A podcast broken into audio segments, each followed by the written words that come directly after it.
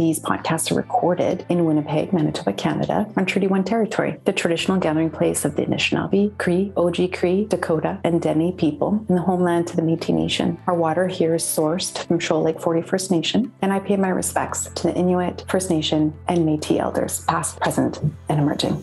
Please note that these podcasts are for information and educational purposes only. Feel free to consult with your physician or your mental health provider before starting or changing any of these wellness practices. And if at any time you experience unmanageable symptoms, please call 911 or attend your nearest hospital in order to find the support that you need.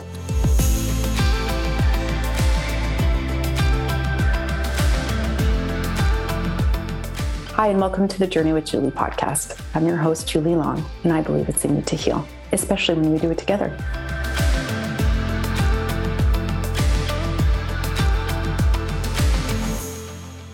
Hello, everyone, and welcome back. It is the end of March here in, in Manitoba, and the sun now is feeling a little bit warmer, and I can imagine that everyone here is so pumped that spring is coming you know, I just got back from Mexico and uh, whew, it's a rough transition to go from gorgeous sunshine and green spaces to uh, white and trees that aren't quite blooming yet. But alas, the time unfolds, and before you know it, spring will be here. So, speaking of Mexico, um, I wanted to chit chat today about a book that I read years ago when I was in Mexico. That's when I do all of my reading. I love it. I love learning. And so the book that I read was called uh, The Brain That Heals Itself by Norman Doidge, who is also Canadian. And I think why I want to share it with you is because I think when I was at my most broken time in my life around 27, age 27, I thought that how life was unfolding was the way it's going to be. And I was just going to have to get used to it. Like, I felt like uh, what I was struggling with was my life sentence. And like, I didn't hear Peter Levine at that point telling me that uh, trauma doesn't have to be a life sentence, and with appropriate support, we can work our way through it and maybe even thrive in our life. Um, and so, there are tools in that book that Norman Doidge talked about that I wanted to share with you, so that and some information, so that you too can perhaps consider that maybe where you're at right now in your life maybe you're drowning in distress and you're just focusing on survival every day. Or maybe you've plateaued and life is good, but you know you could do better and you're looking for that next edge to level up, so to speak, in your performance, either at work or, I don't know, in the arena, on the court, in the studio, wherever your life is unfolding. So I think where I'd like to start is maybe at the beginning. Uh, before you're born, when you're growing in utero, your neurons are firing and wiring. And well, they're using the genetic material that your dad and mom gave you, which you don't have a choice about. Um, well, the blueprint of it, you don't have a choice about. But that environment that you're growing up in, in utero, all the way through to birth, childhood, adolescence, young adulthood, middle age, you know, the sunset years, all the way till death, your nervous system, those neurons, have the capacity to fire, wire, change, grow, build, uh, prune, constantly evolve and change until there is no more life in your body until that electrical current within your nervous system is no longer running. And I think that when we're stuck, we we feel stuck. There we don't feel like there's any movement that can happen. And depending on how you're stuck and where you're stuck there are options to plug in to that natural capacity for the brain to change that neuroplasticity. And if you can um, fire that nervous system in a slightly different way than what it is right now. That's the edge that you need. And then it builds upon itself and upon itself until, like the little engine that could, you're at the top of that mountain. And how you're arriving in your life is a little bit different than before you started.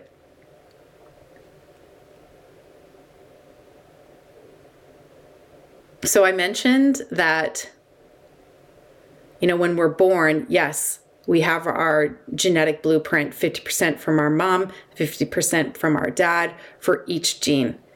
And while we can't change that because we're born with it, there is something called epigenetics where, with our lifestyle, the things that we choose and the things that we don't, but how we respond to the things in our lives, our lifestyle, how we eat, how we sleep, what we eat, um, how we move, if we don't move, all these things that everybody knows about the different dimensions of wellness, they do impact our nervous system and thus how those genes are expressed. So, epigenetics is when I learned about this too, was like, oh, thank you. Uh, I do have a choice. There are things that I can do to shift and change and to harness that neuroplasticity um, that's inherent within all of us. And so, just like turning on a light switch or turning off a light switch, the choices that we make um, in our life can express the genetic viewprint, blueprint, or not. And wow, isn't that fantastic that we have that choice, we have that power, we have that agency?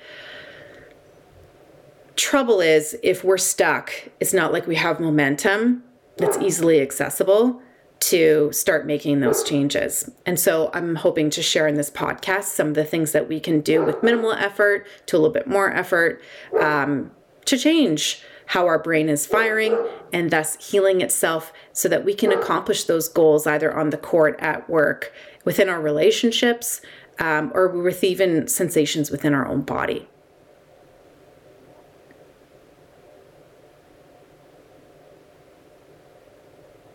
So as I'm on the beach reading Norman Doidge, The Brain's Way of Healing. Did I say that?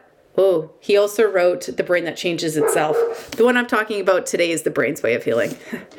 um, as I'm reading, I'm learning. And as I'm learning, I'm firing new neural connections. As I wake up in the morning and stub my toe, I have a choice point there. Do I want to fire the neural network that's that negativity bias? Like, that's just so easy um, for all of us. Like, oh, great, I'm going to have a horrible day. I didn't sleep well. Um, here we go again. It's going to fire that neural network. No new learning has taken place. It's just firing the same thing. Or I can press pause. I can sit back down in bed close my eyes again. Maybe take a t- couple of deep breaths, do the alternate nostril breathing, which is my favorite, which I've talked about in another podcast. And then throw the covers off, roll out of bed, step out again, and tell myself that I'm choosing how I want to respond to my world today. And I fire that neural network of agency and empowerment, and I've just fired a different neural network. And the more times I do that, it just builds upon itself so that if I roll out of bed another time, you know, months down the road, and I've been actively trying to notice how I'm responding, checking myself, asking how I want to respond, and then redoing that moment, um, I don't really have to put a lot of mental effort into it because now that more positive neural network is going to fire when I reach adversity versus the negativity bias network that loves to fire easily because that's how it protects ourselves.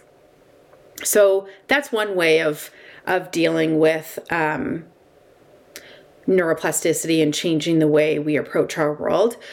It, it's taxing though. Like you have to have the thought to try and roll back into bed and you know take a deep breath and then reevaluate and choose a more positive framework of language but sometimes um, you know it can be a little bit easier than that for instance when i or passive, I want to say, rather than easier, because it's also not very easy. But I have this, um, I got this on Amazon.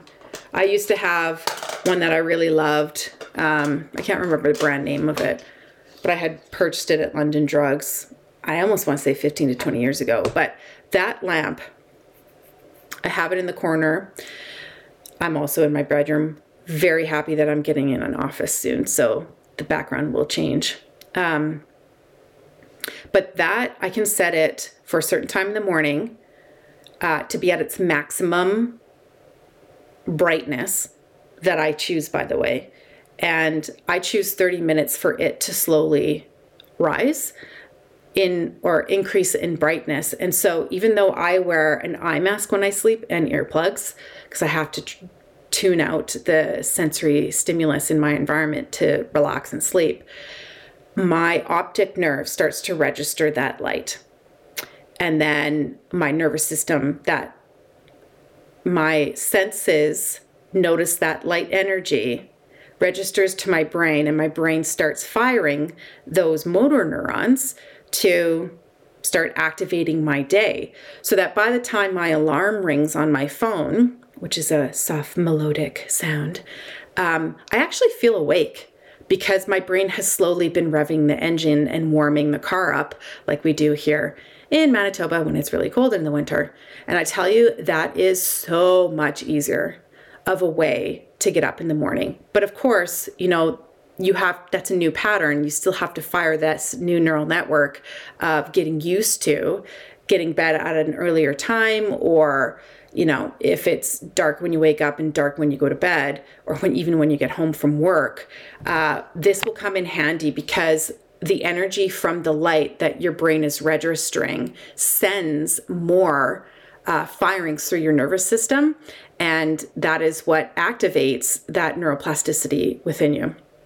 So if you don't want to wake up that way, or if you also want to have one of these at work, it was pretty affordable.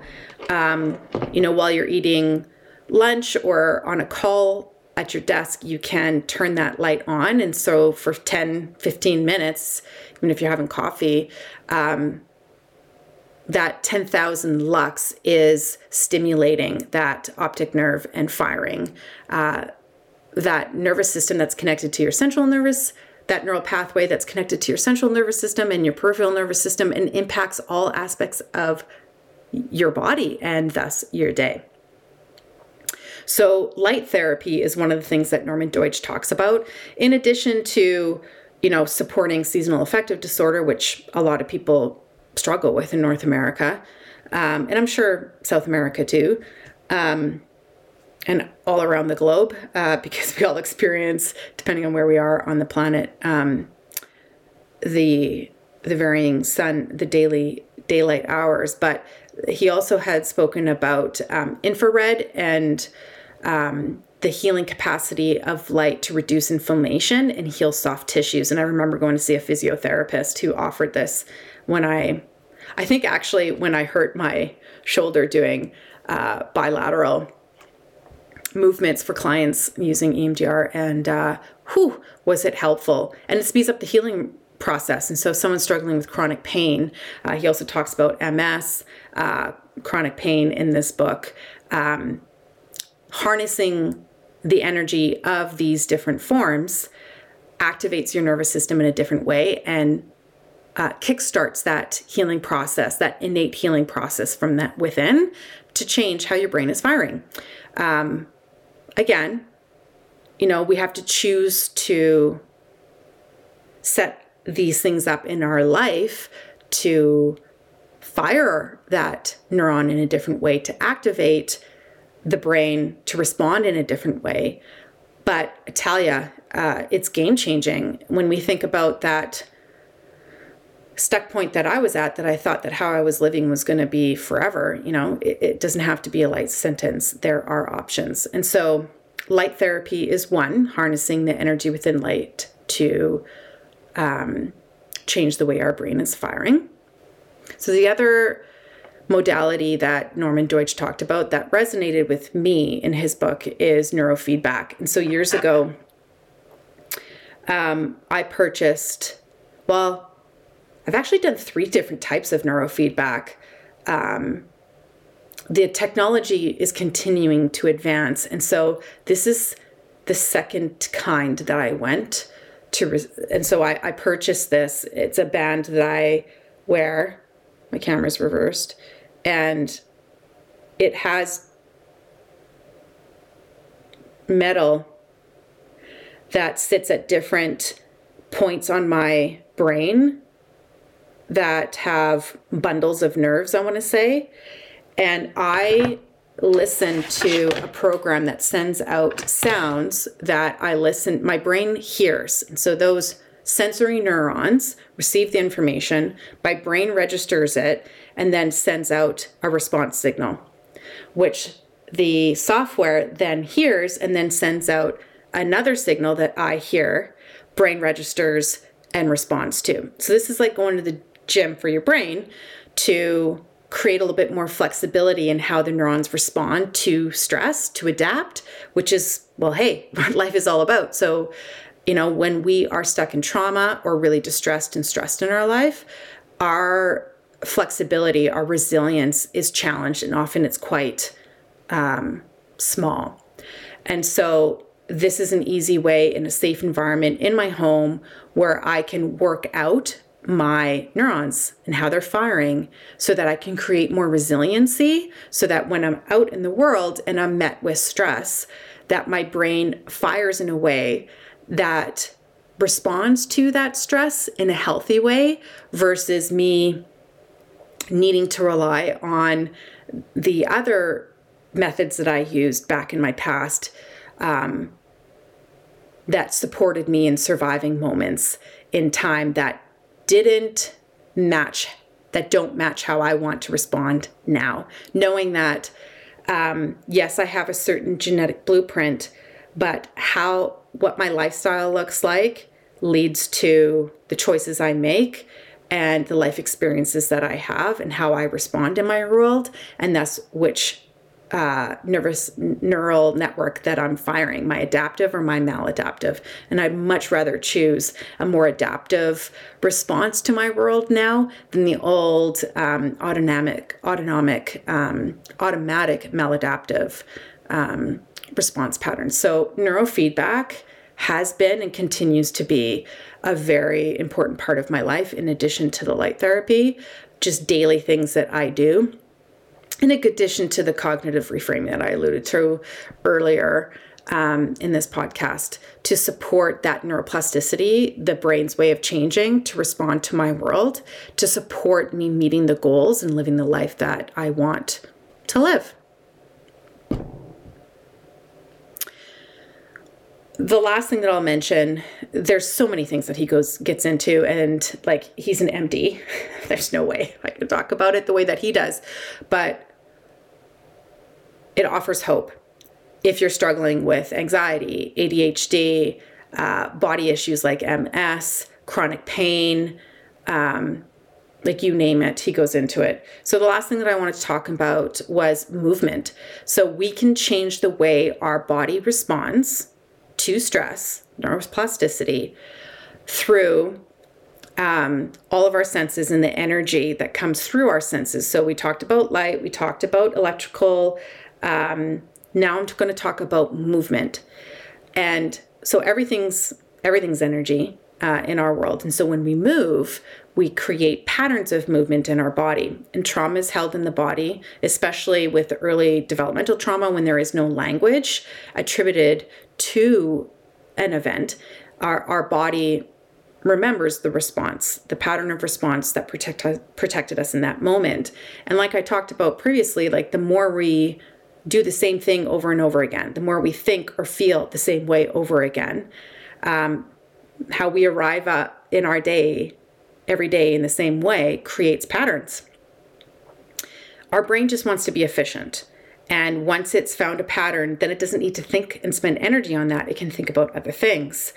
And so, how we respond with our body creates patterns organized patterns of response, that motor neuron response.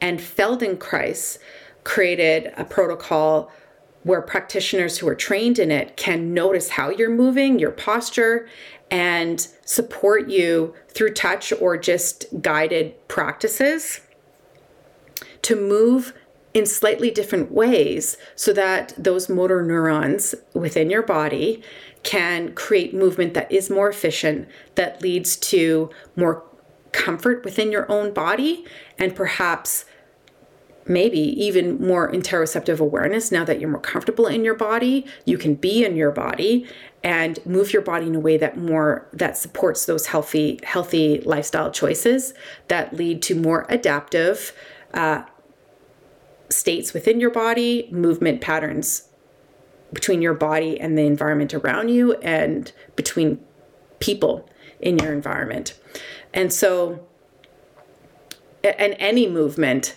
really uh, supports neuroplasticity, right? Um, yeah, any movement really supports um, firing our nervous system. The, the question is are we moving in mindful ways that support being in our body and choosing movement that feels good? Are we you know, let's think about all the senses and how we can harness that neuroplasticity, that that capacity to change the way that we respond to our world. And I, I, I suppose it all comes down to being present um, and being mindful about, you know, how we're breathing. Are we taking rest? Are we actually resting when we're not doing something? What does rest even feel like in your body? Um, how we're thinking, how we're feeling, how we're eating, like you name it anything that you do in your life is an opportunity to choose. To choose to not notice how you're moving through the world and just rely on those maladaptive patterns that helped you survive in the past, or finding entry points into uh, pausing that automatic response. Just hold up. How am I feeling? What's going on? Okay, I'm feeling this way. What do I need? How can I make that happen with what's available to me in this moment? And perhaps maybe change uh, the way that we respond in that moment than how we would have normally. And, you know, if you have time, if you drive, listen to the aud- audible um, or while you're doing dishes, whatever, and perhaps consider um, finding entry points that work for you. If it's taking medication, to just pause those automatic maladaptive patterns so that you can have the space to look at Amazon to find an SAD lamp or to actually listen to a book or to take a moment to pause and find breath or go outside, take a walk, look at the green trees. Um, be mindful in the movements that you're making. Um,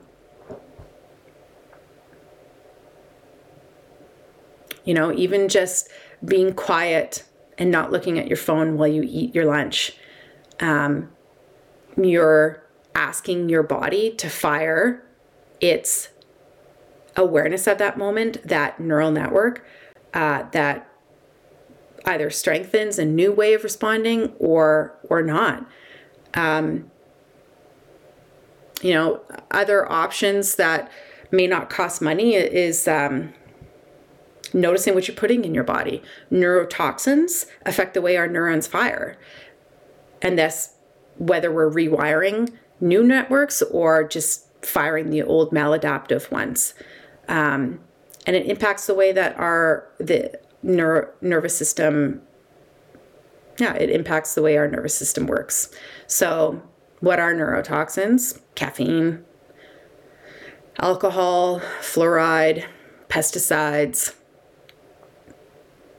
you know all those chemical man-made substances that are not natural and that our body doesn't know how to protect itself from. And they damage that innate natural healing process um, that our body has within us. And so um, I love learning, I love reading, and Norman Doidge's The Brain's Way of Healing was very inspiring to me. Not only because I love science and understanding why things are the way that they are, so then I feel less um, like there's something wrong with me, uh, but it gives me hope that there are tangible things that I can do um, that choice by choice, day by day, I can change the way my body naturally responds to a situation by harnessing its ability to change and become more adaptive and resilient to how my world is unfolding so that I know that I'm arriving with agency, so that my life is unfolding in an authentic, joyful, empowered way that allows me to live the life that I want. So I hope this chit chat has been of benefit to you. If it has, you know, feel free to subscribe, share it with a friend, visit my website that has some more information and free training or uh, wellness videos that you can subscribe to to do some of these practices on your own for uh, an affordable price um, with me that perhaps feels comfortable and safe to venture through. Let's face it, when you're growing and pruning that. Uh, those maladaptive neural networks, it can be scary and difficult, and it's nice to do it with someone that you feel comfortable with. So, wish you all well, and I'll see you, or you'll hear me on the next podcast. Take care.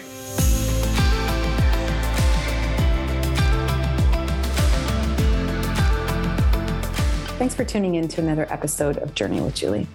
If you feel like this episode has been of benefit to you, feel free to subscribe rate, and review this podcast on my website or on Apple or Google Podcasts. And if you have a question, topic, or story that you'd love to share, I'd love to hear from you.